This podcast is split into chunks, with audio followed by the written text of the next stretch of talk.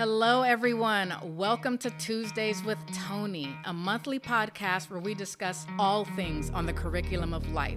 For in the school of life, while some people have life coaches, others, like myself, Tasha Caulfield, have life professors like Tony. So if you consider yourself a student of life, Feel free to join us in enjoying Lunch with the Professor, where you can ponder and explore everything under the sun, and no topic is off limits.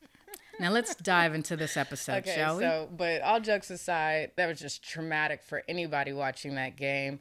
Um, Mm-hmm. Hamlin collapsing after the tackle, uh, and and it, you know, and the game just stopped. It's suspended. They haven't set a date yet for it to continue. He had cardiac arrest in it, and they you know revived his heart. And you know, when me and you discussed it, it reminded you of another time. Hank this Gathers. what's his name? Hank, Hank Gathers. Hank Gathers. So, what happened there? Um, well, he was playing for Loyola of Marymount, and that was uh, 1990. He, uh, uh, great player. I mean, this is one of the few. Play- In fact, I'm not certain he's not the only player who actually led the nation in scoring and rebounding like two years in a row. He was he was something else. And of course, he played for Loyola of Marymount with Paul Westfall, who um, he basically ran it like an NBA program. Um, no defense, you know, 10 se- you hold the ball for 10 seconds, you shoot it. And, you know, and because of that, I mean, that team, you know, would score 140, 150 points. I mean, they, they, they were they were massive, and That's he was the best player. But um, he- they were, he had had some uh, Hank had, Hank Gathers had had some heart issues, uh, irregular heartbeat issues, and but he continued to play. Um, and in the game, it was I want to say it was like a Saturday afternoon. I was watching a different game, and uh, it was an, a bulletin that came on and said, you know, Hank Gathers, uh, you know, has collapsed on the court, and you know, he died right there on the court. You know, it was it was so tragic, and you know, this big man who had been such a you know such a force uh, to to see you know that kind of a life come to end, and then you know when you're when you're talking about what happened on Monday night, I, actually had had a, a friend tell me about you know you know me I used to I still do sometimes do martial arts you know taekwondo mm-hmm. that in Chinese martial arts there's supposedly a punch where you hit them just at the right spot mm. in the chest mm-hmm. and it causes the heart to stop. Right. And it made you think of that sort of thing but i mean the guy doesn't sound like you know he's in the best condition of his life Well, that was the Um, thing that was interesting too, because you know when we talked about it, you know, and, and there's people going, "This is why I would never let my kid play tackle football." This is da da da, and you Mm-hmm. told me an example of a swimmer, a 20 year old swimmer, um, that you were. What was it? Your kid's thing? um, yeah my son used to swim for a club team well they had a chinese swimmer there by the name of ariel ariel that's the name that she went by Wenzu, and um, she uh, basically she was in practice. I think it was practice, um, and uh, she suffered a, a seizure and died right there on the pool deck. And it was it was pretty traumatic. Um, So but I mean, this is a person who is in incredible shape. right. Um, uh, I mean, But seizures are connected to um, like other like neurological things, right? So Mm-hmm. yeah, and you, yeah. you never know. I mean, uh, keep in mind, one of the things about swimming in a swimming pool is kids hit their heads. I mean, they, I, Mm. I, you know, I've, I've been a USA swim official, and um, I've actually, I've actually seen kids who did something in the pool. I mean, as in they, I, I, I remember one time uh, that one of the coaches actually jumped into the pool to pull someone out because they had they had gone into some sort of convulsion in the pool. Um, and you know, and then you know the whole con- concussion protocol. If I, as a swim official, see some kid hit their head, you know, they're on the backstroke and they mm. don't know where that wall is and they bash their head into the wall, I immediately have to pull them out of the pool and have them put into concussion protocol. I mean, mm. it's just the way it has to be because you never know what's going to happen. I'm not sure the exact reason or the exact thing, but um, I mean, it was just truly tragic. And and and these things happen. As far as I know, there is only one time in history that an NFL player actually died. Now I've seen neck injuries, I've seen head injuries, and things like that. Um, Dennis Byrd is a perfect example of that, where he basically had a broken neck and and And in died fact, on the he, I think he didn't die. He he lived for several years, but he was a paraplegic.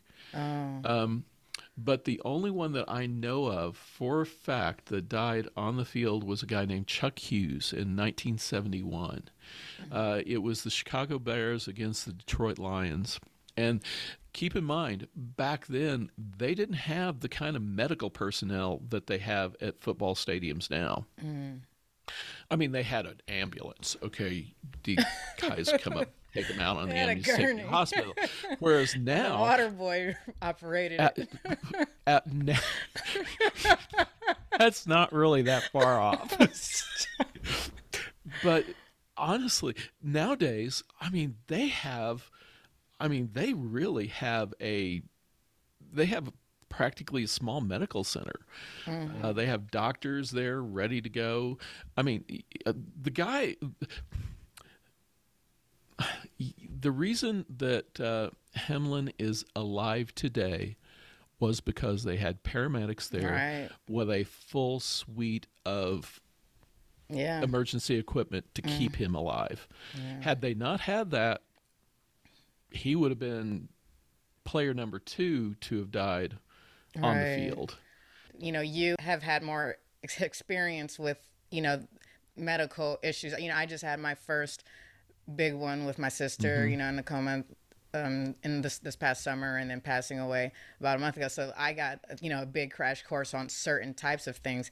I've heard people who were older who were like, oh, I had, you know, a heart attack or I've had three heart attacks or whatever, or something like that, to where you're like, oh, I guess, you know, I guess it's just an episode you know, you like you threw up one day and then you get to go on and there's no thing. But you're saying that there actually like are like are things that can happen after you have a heart attack that could prevent you from doing certain physical activities again. Well, you know, a lot of things that happen during a heart attack, if you have a real big heart attack, it a lot of times will damage your heart and where you don't have nearly the function in the heart. My mother uh, had a heart attack. Uh, uh, what am I saying? My mother had seven heart attacks in her lifetime. uh, but the first a one, big difference. the first one was um, I was seven years old. Uh, she was 36. And uh, she had this heart attack. And I remember the doctor was talking to us, and he said, You know, the kind of heart attack she has, the kind that men usually have, then they call them widowmakers. That's a very And- he had bedside manner. Like, yeah, well, and he did. Uh, well, the thing about it is, is back then, doctors still made house calls, and he actually came to our home to talk to us about what was going on. Again, he was a friend of the family. We we had known him for my entire life, and my father and mother had known him for even longer than that. Um, but. Uh,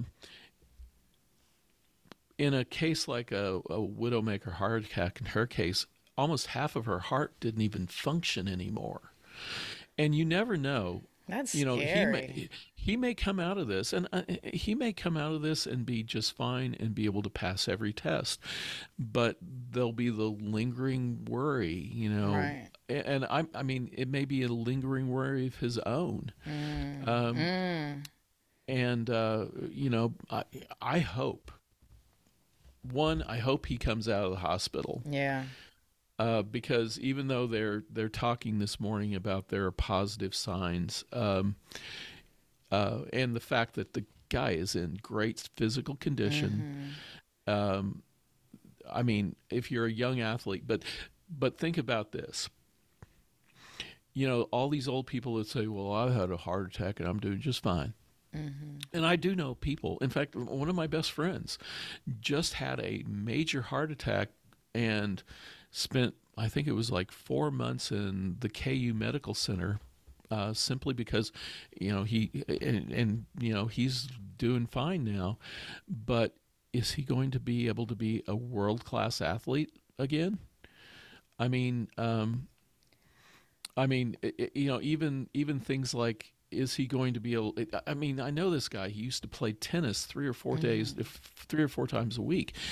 Is he going to be able to get out there and in the hot sun and chase tennis balls and stuff like that? I, I'm not sure, and I don't think he knows. I do know that that his his activity has gone from running to walking mm-hmm. simply because he doesn't he doesn't have nearly the energy he had before. See, this is what's so crazy, and this is you know like when you're young, you don't think about it these things unless you know you had a friend close to you or something who had you know some strange issue, and now all of a sudden you learn about these things, and then you, you're getting older, and you're like. Oh my goodness, like how terrifying is that? This is one of the reasons why I like talking to you about these kind of things is because, you know, for a lot of us, this is our first time seeing something like this. And I know, and I, I think Dr. Drew posted something online about, you know, oh, another, you know, athlete, blah, blah, and people thought, oh, how, you know, wow, how insensitive, da, da, da, da, da. Um, but when you're older, you've, some things don't become the first time you've seen it. And it's not that it's any less tragic, but you still, like, you're, you know, it's, it, it hits different. And I, you know, and now this isn't the first. no, So for me, this is the first time I've experienced this in my life or whatever. And then I wonder, like, wow, I'm gonna be older one day and it'll happen again, or you know, I hope not, but it might. And, but what does that? What does that feel like? Like from the first time you see it versus the second or the third time you see it? Like, how does it change your perspective as you get older and you start witnessing more deaths and things like that? Because, like I said, I just experienced my first major one and I'm completely traumatized by it, still having nightmares from it. When this Hamlin thing happened, I'm crying because I just spent, you know, months in a hospital, so I know what the family's going through. And so it's just like, you know, but uh, you know you imagine and i hate to say it but you almost hope you be you know you can get to a place where you're like okay you know this happens and da da da da da but how do you how do you cope with tragedies over and over Well, you know, based on my history, uh, having worked most of my life in long term care, it's like I tell people I've lost more friends than most people ever have in their in their life. yeah Um, because and that was that started at a very early age. I mean, I'm you know I I was brought up in a nursing home. Literally, I was my babysitters were you know two old ladies that that would come over and watch us. Um, and uh, not older ladies. Let's not get too out there. and because you guys owned like assistant living facilities and things like that Well, so- we owned nursing homes back when I was a kid. As a matter of fact, the the history of the family is we are we owned nursing homes. They used to be called rest homes. Mm-hmm. Uh, back before there were any rules and regulations in the state of Missouri. Um, uh, so it was before we, you know, anybody was really keeping an eye on things.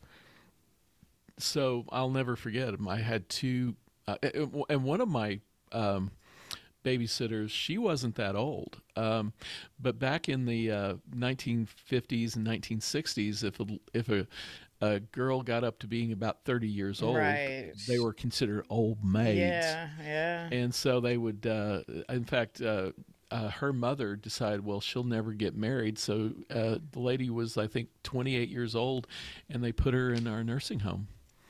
Um, wow Yeah, and sh- and as as far as I know, uh, even when we sold the nursing homes, then back uh, 30 years later, she was still living in one of the nursing homes. Jeez. Um, but uh, and then there was an older lady who um, um, I don't, yeah, you know, it was it was a different time. Very Um, different. very different time. Yeah, but it, but you know, I, I I learned a lot of stuff from them. But you know, you never quite get used to it. Um, you know, I've lost a lot of family members in my lifetime, including both my parents. In fact, one parent, uh, my mother, I was only. Uh, what was it? I was only 13 years old when she passed away. Um, and she died at the age of 44 so every single one of us five kids when we got to 44 we were like are we going to make it past 44 Right. but then again she grew up in that era of you know it was cool to smoke. And she smoked like a chimney. Uh, i mean she I, I don't know how many times in my whole life I ever saw her without a cigarette, even after she had a heart attack. So it was lung cancer that she passed with. No, she died of. Uh, she actually died of uh, of uh, heart issues. I was gonna Uh, say with the seven heart attacks, if if you know It wasn't lung, lung cancer, cancer. Know, she she didn't have. As far as I know, she didn't. Um, okay. But she was probably well on the way, considering you know. Right, But right. How much anyway, she um, smoked. yeah. but uh, no, you don't ever get. And, and and whenever you look at NFL football, um, first off, you know, I, I've told you this many times. I was very adamant at the very beginning. My son is not playing football. Uh, I mean, he would have had to sneak out and not let me know. And and keep in mind, I grew up on football. I mean, I played you football. played, yeah. I, I've told you the story. You know, I'm a Green Bay Packers fan. I grew up when I was seven years old. I kept telling people I want to grow up to be a Green Bay Packer. I want to be. I want to block for Bart Starr. and uh, you know he was long gone before I would have been old enough. Uh, I would have been. Uh, I would have been blocking for Lynn. Yeah, Dickey. nobody told you how that worked exactly. You're like, yeah, I'm gonna, yeah. I want to block for the current. Uh, yeah, when I'm seven years old Yeah. and he's like, you know, thirty.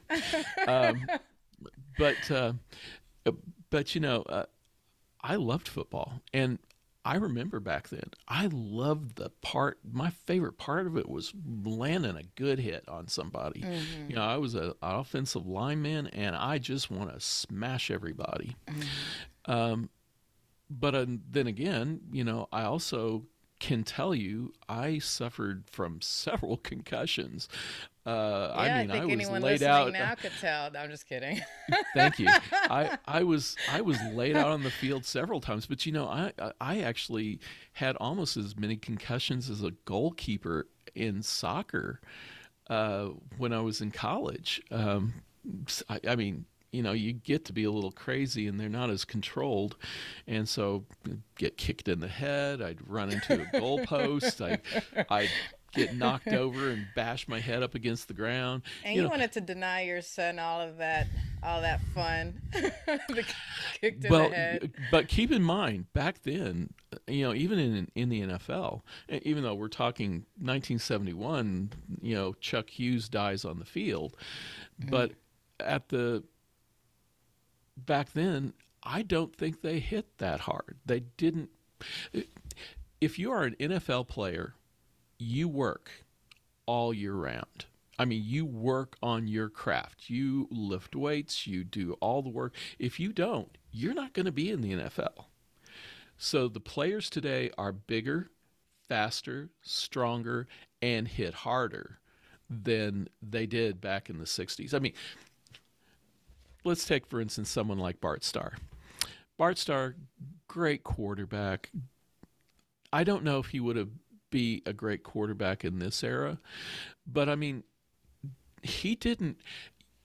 NFL players didn't make enough money to be able to do nothing but be NFL players year round. So whenever he was in his off season, he'd go off and he'd either sell insurance or be a real estate agent or something like that. They could not afford to you know, to be just nothing but an NFL player. And here's the thing about football. There are a lot of football purists, and, and this gets back to our original talk about uh, Damar Hamlin. You know, there are a lot of purists that are like, well, they just don't hit like they used to. You know, they aren't they aren't they aren't out there football is meant to be violent. When they get out of that game, they should feel like they were in four car accidents. well, the thing about it is, is I look at it, I'm like, we don't want people with head injuries. We Right. don't really want people who get killed. We don't want to see. we No, don't we want to don't. see somebody. You you don't want to see somebody getting out there and and losing their career like that. Right, not at Now all. I will say the Demar Hem, Hemlin thing. Or, am I saying that right? I think it's I will. Say, I I will say that to me is a freak accident. Mm-hmm. That is not something. I mean, I've never seen it before. I'm I'm I'm in my 60s and I've never seen anything like that before. Mm. And you know, so I can't say that's going to be the case. But let me ask you a question. Well, let me tell you a story first. Do you know why the AFL, this is back in the 1960s, why the AFL became so popular and was able to one of one of the reasons, there were many reasons, but one of the reasons why the AFL had such good competition against the NFL by AFL, and- you're, you're referring to arena football, correct? no, no, no. I'm talking about American Football League. That's now Oh. the AFC. Oh, The- back okay, in the see that- yeah, you're 1960s, you had back. the AFL and the NFL, the American Football League and the uh, the uh, National Football League. Mm-hmm. Well, the difference was in the AFL, they realized they've got to put a really good product on the field or they're not going to be able to compete. So they their offenses were much more open. They were like, you know, Daryle Lamonica, uh, the Mad Bomber. He actually just died this last year, by the way. I mean, he he was quarterback for the uh, Oakland Raiders, and I mean, it wasn't strange for him to step back and throw that sixty. That's why they call it the bomb. The Mad Bomber, because he would step back and throw the bomb, and that was what uh, Al Davis dubbed that kind of pass. It was exciting. Whereas you had the NFL, and and keep in mind, I was an NFL fan because I was a Packers fan, but it was three yards in a cloud of dust. A lot of running the ball right up the middle and running around the end. The the the Packers sweep, you know. But it, it was a very ground oriented game. I think the better athletes were on the in the NFL, but the better play was in the AFL. And because of that, they were able to eventually get to where they had to merge the two leagues and they started playing similar games. I am not unhappy with the rule changes uh, that make the sport or the game not so much less violent, but less apt to cause long term Right. injuries Right. you know, I was an offensive lineman, but I was an offensive lineman back in the time when you couldn't you couldn't put your arms out wide. Your your hands had to be in. Mm. You couldn't grab the jersey. I mean, honestly, nowadays off I would love to be an offensive lineman today. All right. Says the man who would not let his child play football. So Yeah, well. here's the thing with I that. was a football player from the childhood. Though I wanted to be. Honestly, had my parents pushed baseball, I would have played baseball. I love base. I I loved playing baseball. Uh, but Your but I dad was, a football, guy. Um, but, Practice um, after practice. My gosh. Yeah, so but it's interesting because you do have parents saying, "Oh, I would never let my kid play that." And my mom was one of those per- people who didn't let my brother play, and he snuck to play it, and it completely changed his life. And you know, everything he has now, um, you know, is he owes to football. Most of the time, you're probably just protecting them because for the vast majority of kids, it's, it's, they're not going to go on to.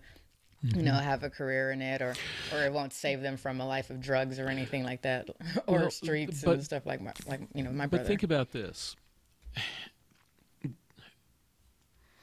The one thing I have to say about football is it is a road out for so many. Yeah. And it's not ones that make it to the NFL because a very small percentage of people are uh, who even make it to college make it to the pros. I mean, it's a it's a tiny percentage really, but what it does give them is okay, let's say they're not an athlete to get into the transfer portal and go here and there and be Mm-hmm. like uh, JT Daniels, who's going to be playing for his fourth team. There you go, picking on JT Daniels.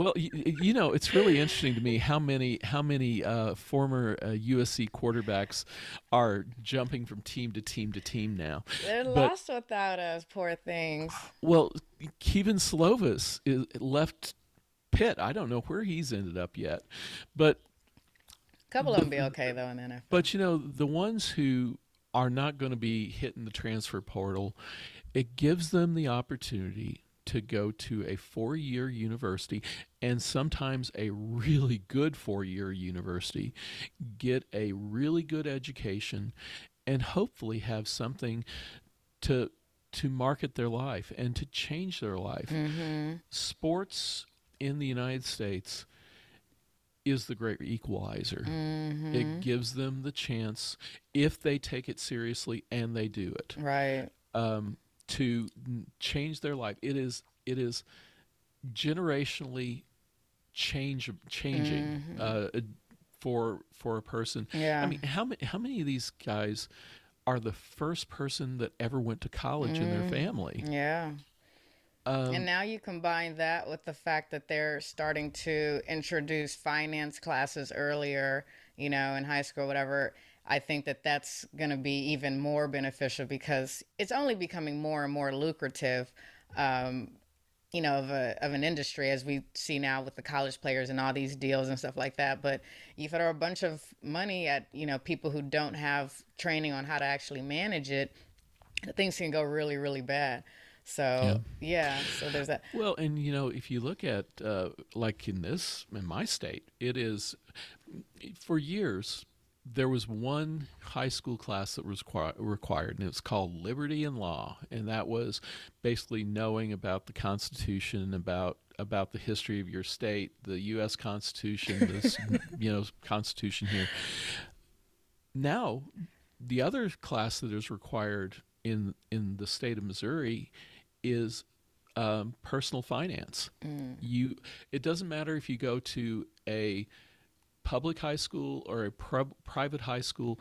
You are required to have a um, semester of personal finance, and I think that is uh, that has got to be one That's- of the best classes that I can think of that that a high school student needs. Is you know how do you manage your money? How do you keep your money? How do you invest your money? It's going to I make mean, for much six better. months is much, but or No. four months is much, but still, that's more than I got. Well, it's going to make for much better citizens too. And, you know, and so you would think, why wouldn't governments do that before, knowing that if you had people who were better at managing their managing their finances, that they wouldn't be better citizens, not just within their own households and, and within their community, but you even prevent um, you know, housing collapses like we had in 2008 and stuff like that. Mm-hmm. You had a bunch of people, and it's not people go, oh, the greedy Wall Street and da da da da. You had a greedy America. You had a bunch of people buying homes they could not afford. And mm-hmm. that's how you got that. So, you, you know, yeah, you can have a handful of bad characters, but we had a we had a massive amount of people who bought into this idea that they were that they you know deserved a house just by breathing so Yeah. and so it was okay to fudge your finances and your numbers in these forums and stuff like that because you deserve a house you deserve the american dream or whatever and yeah you do deserve it but you have to actually work for it and afford it and you know do it in a way that's responsible to you so I- yeah and, you, you and could you know there were a lot of bad actors, but you, you're right. I mean, there there are oh. people who were not prepared to be homeowners. Oh. A lot of and I want to see that documentary. I don't. I we saw we've seen the bad actors on Wall Street and and in government and stuff like that. I want to see the one that addresses you, well, the, per- the, um, the average person who was out there buying a house they couldn't afford. I want to see that one. Well, uh, I think I've given, I've told you this example. I'm not sure if I ever not. You know, my father used to have all these old these old houses that he'd sell, and he'd sell them on what was called a contract for deed. It wasn't a deed. He still was owner of the house. He was basically selling it to them, kind of as a like a lease to own Right, program. a little bit like that. Yeah. Um, and that, but uh, all of a sudden, back in about 2005, people started coming into his place and paying off the houses. And I mean, we're, we're not talking little amounts of money here. We're talking about, you know, or little numbers of houses. We're talking 150 houses going from 150 to 20 people just paying them off. And I mean, these mortgages weren't huge. They were, you know, 20 30 40 50 thousand dollars so they weren't huge amounts of money back then that was kind of huge like with inflation that's close to a hundred thousand well, today yeah but uh, one example and I, because one of the things my father taught me how to do was track foreclosures and and you know so i don't i haven't really been involved in a, the foreclosure market since the 1980s, but I still look at the court newspaper to see what's out there. I have never seen so many in my life. The court newspaper in, in, in my county is usually four pages. At the height of the 2008, 2009, 2010 housing and financial crisis, mm-hmm. it was 28 pages. Yeah. It was, and that almost all those. It was four, four pages, just the list of foreclosures yeah. before going and having the detailed trustee sales. One that came up was somebody who had paid off her house.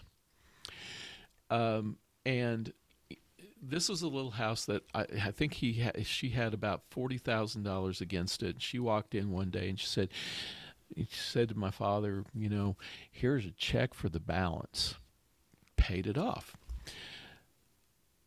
A year later, I see the name and see the house in the uh, court, you know, in the foreclosure list. That $40,000 house where she paid off $40,000 had $179,000 against it. Mm-hmm. So what had happened was the mortgage company had gone, mortgage broker had gone out, done an done a an appraisal on the house, and had said, "Oh, this house is worth this amount, but we're going to give you 125 percent of the value." Mm. The lady never made a payment. She had she didn't ha- she had barely enough money to make payments on a forty thousand dollar mortgage, let alone right. a, uh, let alone a hundred and seventy nine thousand dollar mortgage, which by the way they gave her one hundred percent financing. Yeah. No down payment. Yeah. Yeah, that's crazy. It was. So I'm I'm for more states doing following Missouri's lead and mm-hmm. requiring mm-hmm. uh, finance personal finance classes starting from high school even better well no not middle school because kids brains don't really think that well And that the, the, yeah, hormones yeah. are changing. But the, okay. Okay. My final question but you know you, if you have more to say you, we can talk no, about no, it. no no, i'm fine. As a matter of fact I, I, the final question this is yeah. this sounds like final jeopardy. All right. Given how things are moving along in today's day and age with us having trouble with disturbing uh, things, images, words, all sorts of stuff. Seeing what happened with Hamlin, um, I don't think it's going to happen right now because we're we're this would be too radical. But I can see a situation where people might start calling for football to be canceled. If you have another death on the field, like the guy who passed away a couple of decades ago on the field or whatever, if you were to have that today, um, you know, especially God forbid during the Super Bowl, and I hate to say that that would make a difference, but you know, how many more eyes are on it and the bigger the game. We just live in a crazy world where stuff like that matters. Uh, you know, what what what do we do? Do we cancel football? No, I, I don't see football going You don't see away. football being canceled.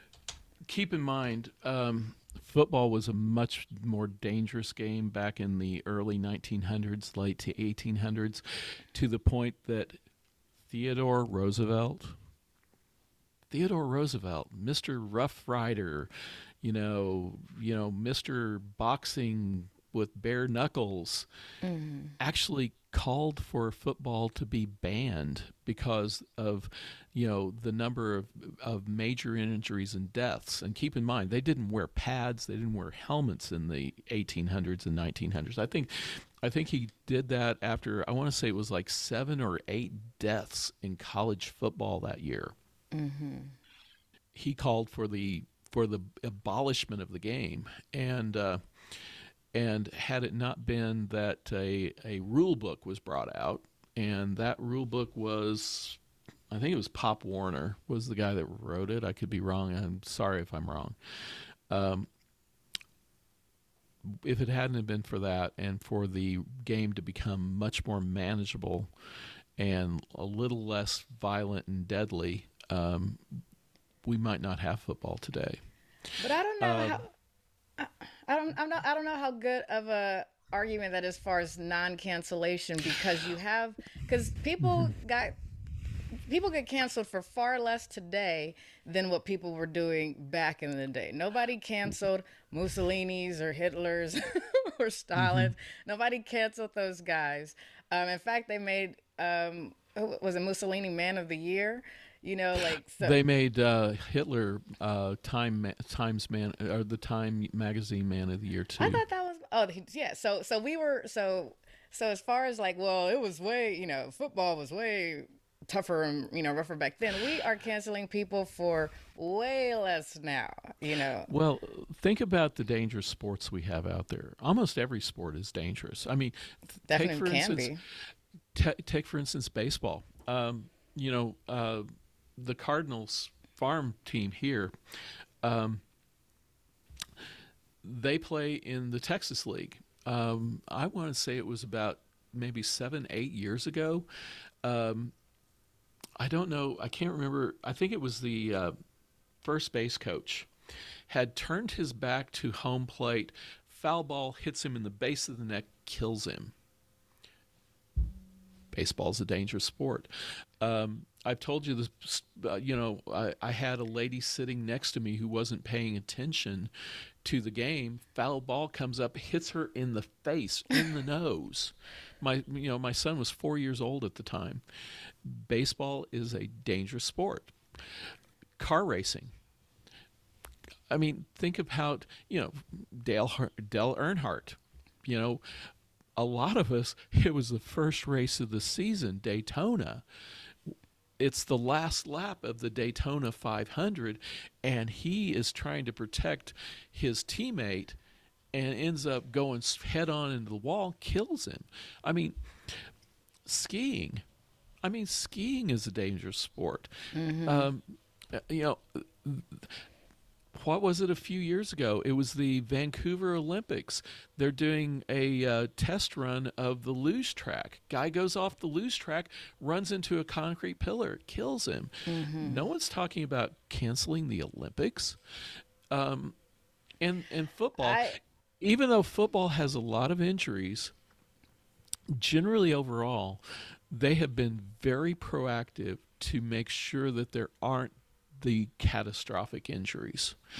Um, though, I mean, you also do have catastrophic injuries. I mean, uh, Teddy Bridgewater, Bridgewater is lucky to still be playing football because of the the leg injury he had. It it almost he almost lost his leg over that. I mean, you know, you you have I I, don't see the that I don't see that they will cancel football.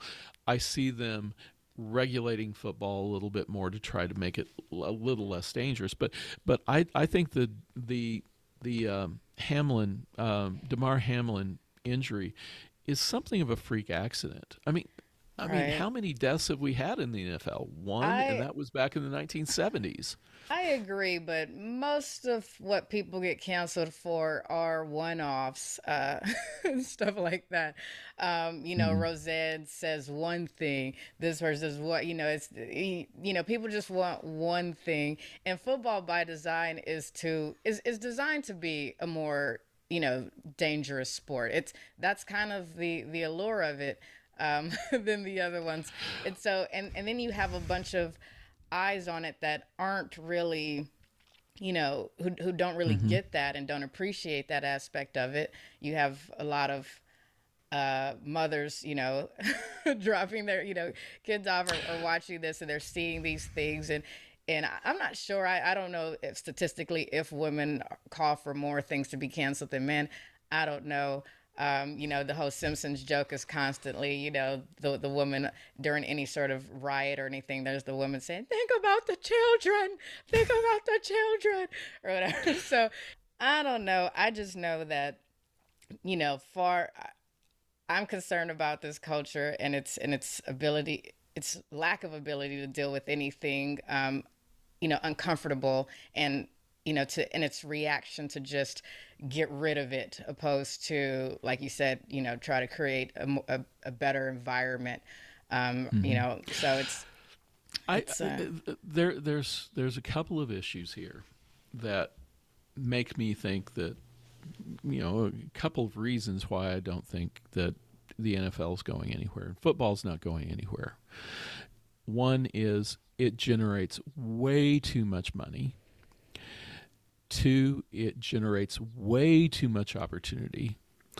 Um, keep in mind whenever you start looking at teams and how they can how they can you know where their players can have generational fortunes the NFL is by and away the largest place i mean it's a 53 man roster you've got 53 people who are I think that the league minimum is over a million dollars now. A rookie playing in the NFL, rookie contract. Brock Purdy, probably, you know, the guy who's who's Mr. Irrelevant and is now the starting quarterback for the San Francisco San Francisco 49ers and doing really well. Mm-hmm. The minimum salary for a rookie this or for last year, I don't know what it is this year. Well, it'd be seven hundred and fifty thousand dollars. Yeah. Three quarters of a million dollars. Yeah. You know, that's you're not going to make that anywhere else. And there are 53 of them, and there are 30 teams. I mean, that's a lot of people. That that, yeah. that that's an opportunity for them. Right. You look at let's say you're talking about the NBA. Okay, NBA, mm-hmm. if you're the great star, you're going to be making, you know, contracts of 80, 85, 100 million dollars. Yeah, that's fine. Mm-hmm. But how many of them are there? You know, right. there are only five players on each team playing. You probably only have a bench of maybe seven or eight more players. Mm-hmm. Baseball, it's a 25 man roster. Mm-hmm. It's a 40 man roster total, though, because um, they're allowed to carry 40 players, but they can only have 25 active at any in any given time. But the M, uh, the Major League Baseball minimum is seven hundred thousand dollars, but mm-hmm. you're talking 40 people. Right. Uh, and keep in mind, if they're on the 40 man roster, they have to be making that mm-hmm. $700,000. That's the minimum. Um, but whenever you look at at the opportunities for an NFL player, um, I don't think that there are that many people who are making the seven hundred fifty thousand dollars. And by the way, that goes up forty five thousand dollars a year during the during the contract. I, I love the opportunities argument. I think people who would call for cancellation would not necessarily care about that. These are probably a mm-hmm. lot of mm-hmm. the same voices who um, begrudge players for making more money than teachers and nurses and things like that. So, you know, I I don't know how convincing that is would be to silence, you know, that mm-hmm. that, you know, that crowd. I do believe money runs the world. So I and it's very lucrative uh, industry. So I do think that it'd be hard to cancel, you know, for that reason alone. But yeah, I you know I I well, hope you're right. Well, another right. thing too is if if Damar Hamlin makes this, the mm-hmm. first thing he's going to say is it wasn't football's fault. I'd almost Right. bet you he'll jump up and he'll say, "If I can play, I will be back out there. I love this game. This is the game I was brought up to play, and I'm going to do it." And we, yeah, and and I and I don't think anyone blames Mm-hmm. football. There are a couple people, you know, who are going, ah, this is why I'll never let my kids play tag sport because of it, and you know, they're not think they're not even just they're not paying attention to any of the facts. But I'm saying it, it reminds you though, Super Bowl game, a hit, a kill on the field, everybody's watching. I would not be surprised if there became a cancel football war. That's just all I'm saying. Well, yeah, and and let me give you another example. Uh, you know, my son pl- runs cross country. Well, cr- cross country is a 5K race, basically over fields. You know, you're running. You're basically running a barnyard or a not a barnyard, but a, like a pasture that has a, a track cut in the grass, mm. and, and or you're running on a on a golf course or something like that one of the races he loves to run is the one out at Nixa every year. This year, at the start of the race out at Nixa, it was 100 degrees. They're going to have to run 5K in 100 degree sunny weather. And I'll tell you, there was a part of me that thought, someone's not going to do well on this. You know, that's going to happen, but that's just part of the elements, you know, Right. and that's the element of the game. And keep in mind, they have a lot better equipment than I had when I was playing football. Um, I think that there are fewer catastrophic injuries than there could be because of the equipment. But as Uh, a parent, anyway. if your kid got heat stroke and passed away in that race, I would be you, very upset. Wait, In fact, would you? I mean, work- of course you. But would you sue? No. Oh well, actually, I might. I don't know. Luckily for my for in my case, knock on wood, my son thrives in the heat. But there are a couple of people on his team that just wilt. I don't. I don't think that uh, they're going to cancel football. I don't- Um, I don't think they're going to cancel I- football. I think in my lifetime, I would not be surprised if in 20, 30 years, I was describing football to people. I, I would not. I- be. I don't know, hopefully the cancel it- culture is a phase, and hopefully, you know, we're at. Hopefully, we're near the end of it. I don't know. well, eh, you know they they used to call um, they used to call um, baseball America's pastime. Mm-hmm. Uh, it's not. Mm-mm. football is America's Mhm. pastime, and that's why they now call it America's game. Is simply because it is an all-American game. I mean, it came from rugby, soccer, some of those things, but when it really comes down to it, football is America's game. It- Whereas baseball really goes back to cricket and rounders in in in Great Britain. You gotta understand the advertisers run run the run this market. That's Mhm. that's what everything that's who you're that's who you're trying to please. And advertising companies are are you know, they they bow to cancer cancel culture people now. And so that's what my fear. It isn't so much about the money or whatever. And they don't do it because they have to. They do it because in where they're at, places like Los Angeles, when I'm there, they they think it's like the cool thing to do. It's the shopping at Whole Foods. it's the that for them. Like it's not it's you know that it's a status thing. It's I'm I'm we're we're willing to do this. This is more important. That's why they started to take on you know social ideas and stuff like that and corporations started to do that. They didn't have to that became the cool thing to do and it's just like and that's what makes me nervous We'll have to. What we really need to do is um, start a a, a, a new pa- a, a counterculture platform. there does you know would it, who who would have thought the the counterculture the hippiedom and all that stuff would have to escape youtube and everything like that and create something else. Not necessarily you know something right right ring like literally it would be the hippiedom of mm-hmm. you know of social media where you can actually say stuff and it's not just like you know and you know it, it's just it's just so you could say stuff not to Yeah. promote any agenda left or right but just so that you can talk about stuff you know? Well, you know, there there's a certain, you know, I I can't agree with hate hate speech. That is just really bad stuff.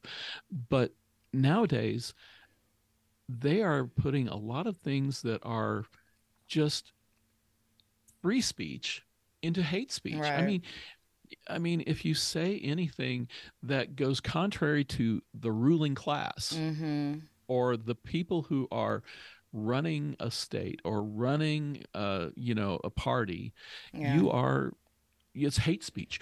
You hate Democrats you hate Republicans. No, I don't hate Democrats or Republicans. This is my opinion. Right. Yeah. You know, and you know, and whenever you get to a point like that, then well, you're the the Bill of Rights is getting thrown out the out the window. And I I'm okay with hate speech, unlike you.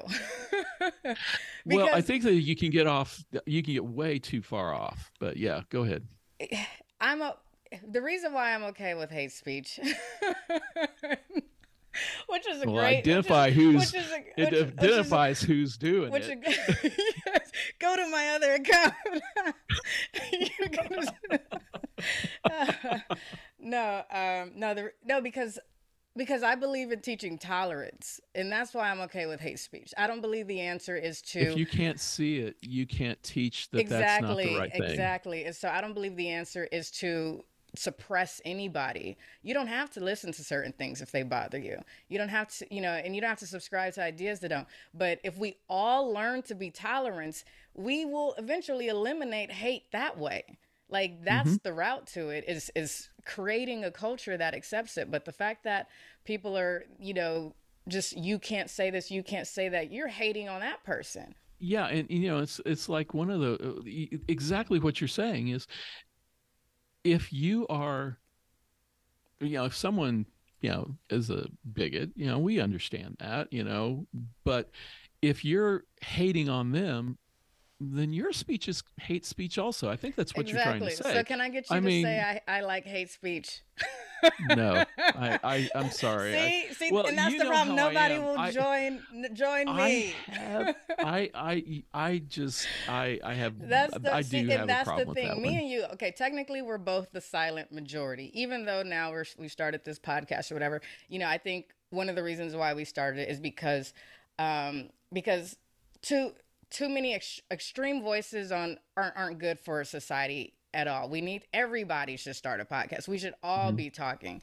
because we can't just let all the extreme people, you know, run the show and let you know and well, and, yeah. and take over whatever. But the but here's the thing. I'm not saying I don't I don't get the nuances of things like that, but for some reason everybody thinks if you allow, you know, a couple people over here to say, you know, we hate black people or we hate Jewish people or we hate women or we hate, you know, Arabs or whatever that that and you know then Hitler all of a sudden is going to give rise and everything like that and that's not how that worked go mm-hmm. learn history because I, I, we don't got time to do it you know I, I, I it but, was like the guy during the the last uh, uh, election who who was adamant this is what history this is how Hitler got that guy had never read about right. how the rise of Hitler right. happened. I yeah. can tell I can guarantee you it was just the most I, I watched it and I was like, this is the most absurd thing I've ever heard. Mm-hmm. Um, you'll probably hear me say this on this podcast from time to time. you know, uh, you know, 50% love me, 50% hate me, and the other 50% don't care one way or the other. you know that's that's kind of how i feel about right. it because you know I, I i consider myself to be fairly in the middle of of the political spectrum you so, know i you know, I I'm kind of a fiscal person on the Republican side. I'm kind of a bit social on the Democrat side. Mm-hmm. But when it really comes down, I'm really right in the middle. And of course, you know the the political adage is if you're right, walking down the middle of the road, someone's going to run over you eventually. And that's the problem with the silent majority is in and they are. I mean, going back to the whole Nixon era, the silent majority elected him. Mm-hmm is simply that a lot of them are really afraid to to say what they really they really feel or believe because you have so many loud voices on the right and you have so many loud voices on the left and you have all these people in the middle who are either afraid or just don't want to talk Right. um, or just are, are trying to tune out both sides simply because they it, it doesn't fit them at all. And I And and, and keep in mind, uh, you know, you're you're talking the coasts in a lot of ways. right. You know, you, the East Coast, the West Coast, those are tend to be where a lot of the extreme ones, except for you know, we do have Illinois over here, Mhm. but generally overall in the middle of the country you know we're just a lot of us are like me we're just farm boys that farm boys and girls that that you know were brought up that you respect the flag and you do And to and and you know, with with all that said too, I also understand why you would not say I like hate speech, um, because you know that a lot of things are taken as sound bites, and a lot of things Mhm. are, um, especially you being a white male. It'll you know that's it's a lot easier to do opposed to with me. you know, at least i they feel might like the me minority yeah, at least they might give me, you know, thir- 20 more seconds to see, see why, but not really, because they, you know, even with Kanye West, they took some sound bites and and da da da, da. and opposed to see he thought we lived in a country where you know there's cognitive dissonance or things like there could be two opposing ideas at once it doesn't have to be just black and white but no one gives you that time to explain yourself you know um i mean elon I, musk is trying to give people more i guess on twitter go, you know with more characters but real you know discussions have to be had All right, that wraps up this month's episode. If you enjoyed it, don't forget to subscribe, rate, and review. And join us next month so you can enjoy exploring even more subjects on the curriculum of life. And until next time, our fellow schoolmates, stay curious.